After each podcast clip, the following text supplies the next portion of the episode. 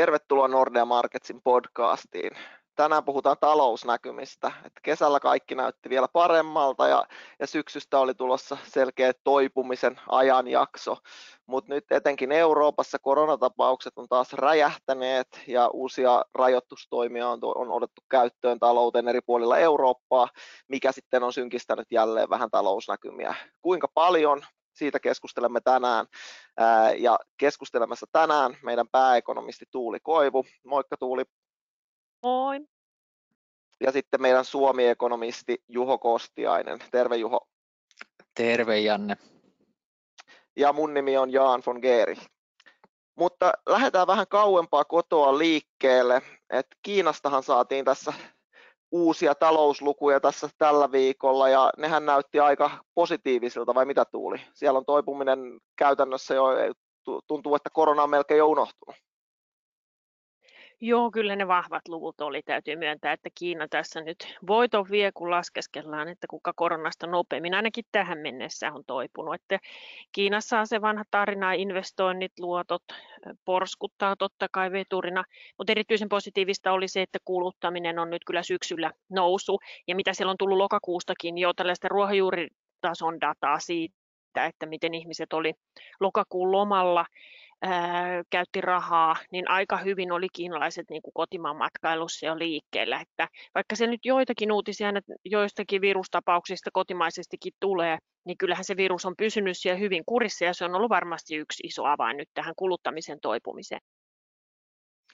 Uskotko näihin viimeisiin kasvulukuihin ja onko toipuminen siellä kestävällä pohjalla? No sitähän on mahdoton sanoa, että mikä se tarkalleen ottaen se kasvuluku kulloinkin on.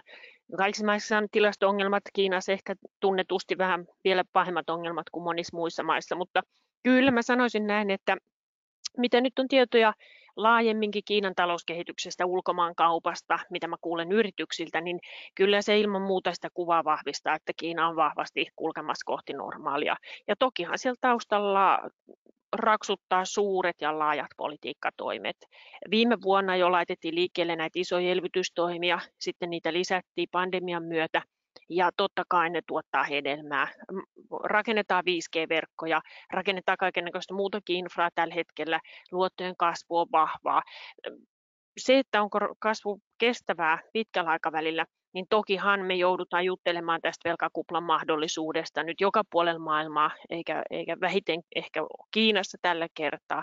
Ja se on yksi näistä isoista kysymysmerkeistä. Kuinka suuri osa luotoista tällä kertaa paljastuu sitten hoitamattomiksi jatkossa. Mutta Kiinaa totta kai se velkataakan hoitamisessa auttaa edelleen se vahva kasvupotentiaali, joka siellä on. Ja kyllähän se perusdrive Kiinan taloudessa on edelleen hyvin vahva olisiko tuossa Kiinan esimerkissä jotain, mitä, mistä voisi ottaa oppia tänne Eurooppaan, että, että voiko tuosta optimistisesti ajatella, että Kiinassa korona iski nopeammin, nyt Kiina toipuu nopeammin, että voiko ajatella, että Eurooppa tulee yhtä vahvasti perässä ja onko siellä jotain tosiaan opittavaa tuossa, että mitä Kiina on tehnyt nyt koronan suhteen? No kyllä Kiinalla on totta kai ollut tosi mittavat nämä rajoitustoimet silloin alkuvaiheessa ja myös myöhemmin nämä karanteenikäytännöt ja työpaikoilla kuumeen mittaamiset, turvavälit. Niissä on ollut hyvin, hyvin tiukat säännöt. Emme varmaan ihan samaa päästä täällä länsimaissa, mutta tokihan Pohjoismaat ja esimerkiksi Suomi, kohta Juho kertoo Suomesta, niin, niin noudattelee vähän tätä samaa kaavaa. Että meillä tautitapausten määrä suhteessa kuitenkin Suomessa on ollut matala ja me ollaan pystytty kaikki käymään töissä. Virus on pysynyt kontrollissa huolimatta nyt viime viikkojen noususta, mutta noin kansainvälisesti vertailen. Ja se heijastuu sitten hyvänä luottamuksena, hyvänä kuluttamisen kasvuna ja, ja on niin kuin yhteydessä ylipäätään hyvää talouskehitykseen. Että kyllä Kiina varmasti on jonkunnäköinen mallin, niin kuin mallin ottamisenkin paikka. Ja toinen, missä mun mielestä meidän pitäisi ehdottomasti ottaa Kiinasta tietenkin mallia, on sitten nämä Kiinan tulevaisuusinvestoinnit ja siellä todellakin saa niin kuin painosanalla tulevaisuus. Eli rakennetaan nyt sitten vaikka niitä 5G-verkkoja, kehitetään uutta teknologiaa, kehitetään energiaratkaisuja, kehitetään vetyautoja, valtavia panostuksia uusi, uusille aloille. Tämä kriisi on nähty niin kuin myös mahdollisuutena Kiinassa rakentaa tulevaa kasvua. Ja kyllä se mun mielestä parantaa myös sitä kasvun kestävyyttä, kun me ajatellaan, että mihin niitä panostuksia on laitettu. Toki kiinteistösektorillekin jälleen kerran, ja ainahan se ikuinen kysymys on, että onko Kiinan kiinteistösektorille kupla, sen arvioiminenhan on mahdotonta, niin kuin monta kertaa puhuttu. Pysytään vielä hetki Kiinassa. Kiinassa tuntuu, että muutenkin mielenkiintoiset ajat, että ensi viikolla pitäisi tulla, tulla seuraava viisivuotissuunnitelma. Mitäs odotuksia tuli sieltä on, että, että näkyykö korona jotenkin näissä? Uskalletaanko pitää kasvutavoitteet suunnilleen sellaisina kuin ne oli ennen koronaa? Joo, Kiinassa tosiaan kommunistinen puolue kokoontuu ja kommunistisen puolueen johto tärkeä vuosikokoukseen ensi viikolla. Ja, ja sieltä luvassa on tietoja jo viisivuotissuunnitelmasta, ja vaikka tämä kuulostaa Havinalle Neuvostoliiton ajoilta ja, ja takaisilta vuosikymmeniltä, niin Kiinassa nämä viisivuotissuunnitelmat on vahvassa voimassa. Pekingin on keskittynyt kontrollia, ja, ja mä suosittelen kyllä, että jos Kiinan taloutta ja sitä kautta koko maailman taloutta haluaa ymmärtää, niin näistä viisivuotissuunnitelmia koskevista uutisista kannattaa olla hyvin kartalla, koska kyllä niitä sitten, niitä, ensin ehkä sanahelinältäkin kuulostavalta puheesta, niin mennään sitten sitten konkretian tasolle aika nopeasti. Tällä kertaa varmasti siellä sellainen sanapari kuin dual circulation, eli kaksoisympyrä tai tuplakierre, vai miten se nyt sitten suomennetaankaan jatkossa, niin, niin näyttelee isoa roolia. Sen tausta on siinä, että kun Kiina 80-luvulta lähtien kansainvälistyi ja näki nimenomaan viennin sellaisena kasvun suurena moottorina. Silloin puhuttiin kansainvälisestä ympyrästä ja kansainvälisestä äh, sirkulasta. Ja, ja nyt tähän rinnalle halutaan aiempaa vahvemmin tuoda kotimaan talous. Ja varmasti tässä on niin kuin montakin tekijää taustalla ja kovasti odotetaan konkretiaa tämän sanaparin ja sana helinän niin kuin tueksi. Mutta varmasti sillä haetaan sekä riippumattomuutta osittain muista maista. Kauppasota on paljastanut tietenkin nämä rapistuvat suhteet ympäri maailmaa, mutta toisaalta varmasti sillä halutaan edelleen pönkittää sitä kotimarkkinaa, niin kuin Kiina on tehnyt tähänkin asti. Et kyllä niin kuin varmaan tämän, tämän sanaparin osalta se keskustelu paljolti niin kuin jatkuu ensi viikolla. Toki sitten mä odotan suurella mielenkiinnolla, mitä tämä viisivuotissuunnitelma sanoo esimerkiksi ilmastotavoitteesta, josta presidentti Xi totesi muutama viikko sitten, että Kiina haluaa olla hiilineutraali vuonna 2060. Joo, mielenkiintoisia aikoja sielläkin. Mutta palataan sitten takaisin lähemmäs kotiin.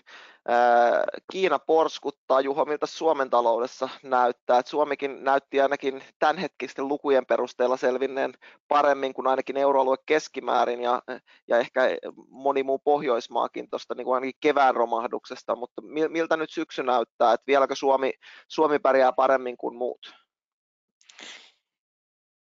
Joo, tosiaan niin Suomihan, jos Kiina olisi nyt se maailmanmestari koronakriisin hoidossa, niin Suomi oli ainakin nyt kevään Euroopan mestari, eli meillä tosiaan saatiin tautitapaukset kanssa aika nopeasti hallintaan ja sitä kautta talouskasvu tipahti paljon vähemmän kuin silloin keväällä ehkä pelättiin. Ja kesän aikana talous toipui tosi nopeasti, varsinkin tämän kotimarkkinakysyntä, että siellä kaupan alalla tehtiin uusia ennätyksiä ja asuntomarkkinatkin toipu oikein rivakasti ja myös palvelualalla nähtiin hyvä, hyvää toipumista kesäaikana.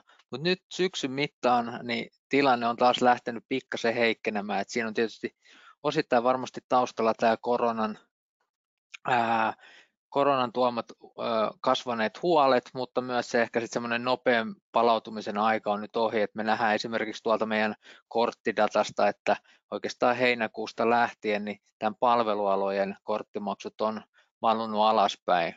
Vastaavasti sitten tavara, tavarakaupassa on edelleen pysytelty ihan, ihan hyvällä, hyvällä tasolla. Miltä näkymät nyt, nyt niin kuin vuoden loppuun näyttää, että, että uskotko, että toipuminen jatkuu vai, vai alkaako tämä koronatapauksen nousu ja nekin rajoitustoimet, mitä Suomessa on otettu, niin näkyä kuluttajien luottamuksessa ja yritysten toiminnassa vai, vai voidaanko ajatella, että, että niin kuin toipuminen jatkuu tässä kuunnelosella?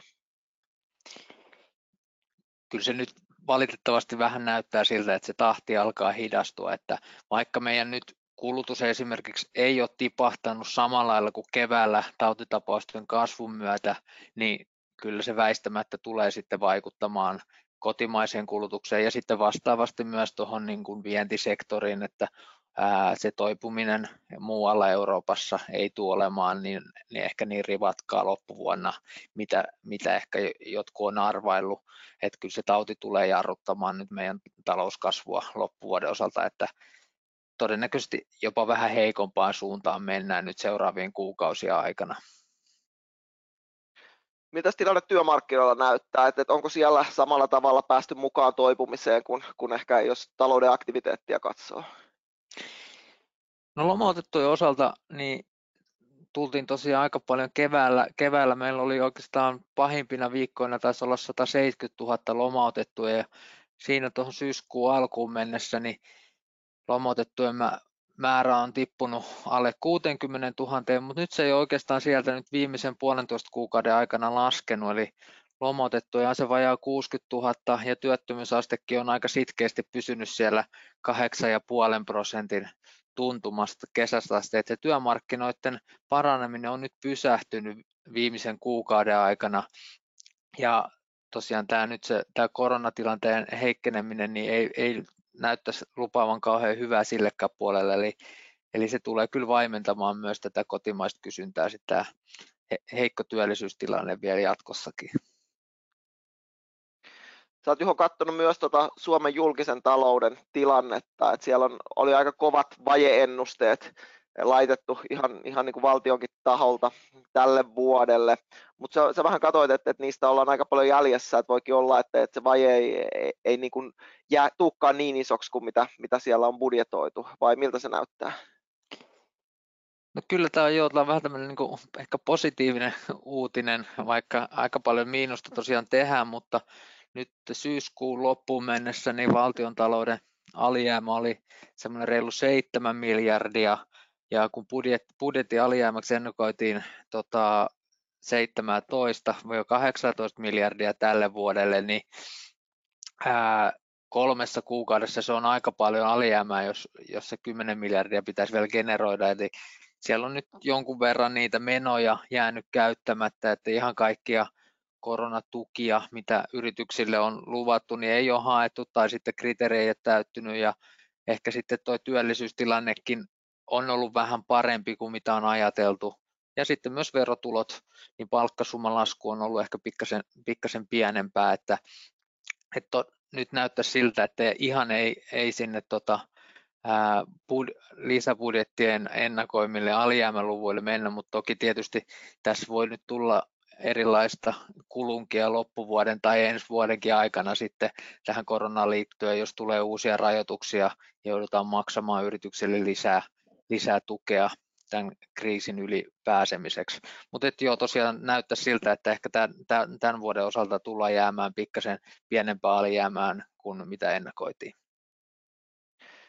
uskallatko veikkailla mitään pidemmän aikavälin suhteen, että kuinka monesta vuodesta puhutaan, jos ajatellaan, että Suomi vielä joskus pääsisi tasapainoiseen budjettiin, että milloin sellainen voitaisiin aikaisintaan nähdä? No kyllä tässä aika monta vuotta todennäköisesti joudutaan odottamaan tai oikeastaan sopeuttamaankin, eli meillähän on semmoinen rakenteellinen ongelma julkisessa taloudessa, että kun meidän väestö väestön ikärakenne heikkenee jatkuvasti, työikäisen väestön määrä pienenee ja sitten huoltosuhde toisesta päästä ää, vanhusväestön määrä kasvaa, varsinkin siellä yli 75-vuotiaiden määrä, niin se joka, joka vuosi automaattisesti heikentää meidän julkista taloutta. Ja sitten lisäksi tulee tämä niin kuin koronan aiheuttama alijäämän kasvu, niin kyllä tässä aika monta vuotta joudutaan tekemään tota, sopeuttavia budjetteja ennen kuin ollaan tasapainossa, että sanotaan, että jos tällä vuosikymmenellä budjetti saadaan tasapainotettua, niin se on jo ihan, ihan hyvä, hyvä saavutus, kun siihen lisätään vielä se 10 miljardin hävittäjähankinnat päälle, niin, niin siinä on urakkaa jo ihan kerrakseen. Jos katsotaan vielä vähän pidemmälle tulevaisuuteen kuin tätä loppuvuotta talouden suhteen, eli katsotaan vähän ensi vuoden lukuja, että, että onko, onko se korona se ainoa ja suuri epävarmuus tässä vai mitä muita su- suuria kysymysmerkkejä on niin kuin ensi vuoden talouskasvua ajatellen? No korona tietysti on niin kuin se tausta, taustatekijä tässä niin kuin ensi vuodenkin kasvun kannalta, mutta kyllä se meillä, meillä tuo vientiteollisuuden veto on nyt semmoinen, mikä on semmoinen vähän iso kysymysmerkki, eli monessa maassa on nähty jo, että teollisuus olisi palautunut ja ää, tuontimäärätkin kasvanut, mutta nyt meillä ei ole vielä toistaiseksi niin vienti lähtenyt oikeastaan liikkeelle. Ja tila, tila, vientitilauksetkin on tosi, tosi alhaisella tasolla, eli siitä on nyt aika iso epävarmuutta sen osalta, että miten se viennin kehitys tulee nyt ensi vuoden osalta menemään. Et siellä, siellä on niin kuin, voidaan nähdä hyväkin toipuminen, jos maailmantalous lähtee vetämään, mutta kyllä tässä on mahdollisuudet semmoiseen vähän pitkittyneempäänkin taantumaan tai matalan kasvun aikaan. Toinen on tietysti sitten investointipuoli, että rakentamisessa on nyt näkynyt pientä heikkenemistä ihan hyvän alkuvuoden jälkeen ja saa nyt nähdä, mikä sielläkin tulee olemaan se yritysten kyky ja halu investoida, että kor- korkotilanne on tietysti se, että niin kun ne, kenellä on järkeviä hankkeita, niin nyt raha on halpaa, mutta toisaalta se epävarmuus painaa kyllä siellä varmaan sektorilla kuin sektorilla tällä hetkellä.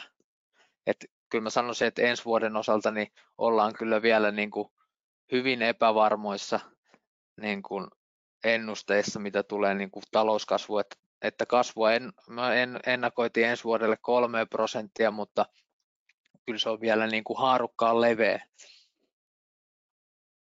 Joo, Suomenkin näkymiin vaikuttaa aika paljon se, että miten tilanne muualla Euroopassa kehittyy ja valitettavasti niin kuin monessa Euroopan maassa tilanne on huomattavasti synkempi kuin, kuin, niin kuin Suomessa sekä koronatartuntojen osalta että sitten lyhyen aikavälin talouskasvunkin osalta.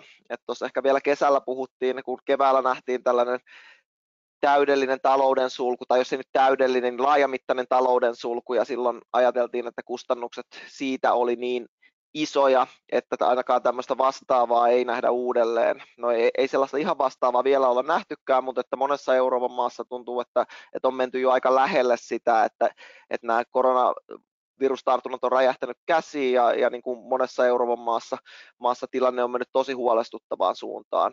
Mites Tuuli, mitkä on ne maat, mistä sä oot en, eniten huolissaan? No, kyllä oikeastaan kesästä asti on eniten oltu huolissaan nyt Espanjan puolesta. Espanja on tässä nyt oman elinkeinorakenteensa uhri, eli matkailustahan se kaikki lähtee ja siihen päälle tosi paha koronapandemia, niin niin kyllä se yhdistelmä on ollut hyvin, hyvin raaka Espanjan taloudelle. Että vuoden toisella neljänneksellä Espanjan talous oli yli viidenneksen pienempi kuin vuotta aiemmin. Ja mitä siellä nyt katselee koronatartuntalukuja ja talouslukuja ja niiden toipumista, niin kyllä se tosi nihkeälle näyttää. Että tokihan sieltä keväisistä luvuista on tultu ylöspäin. Ihmiset pystyy käymään töissä.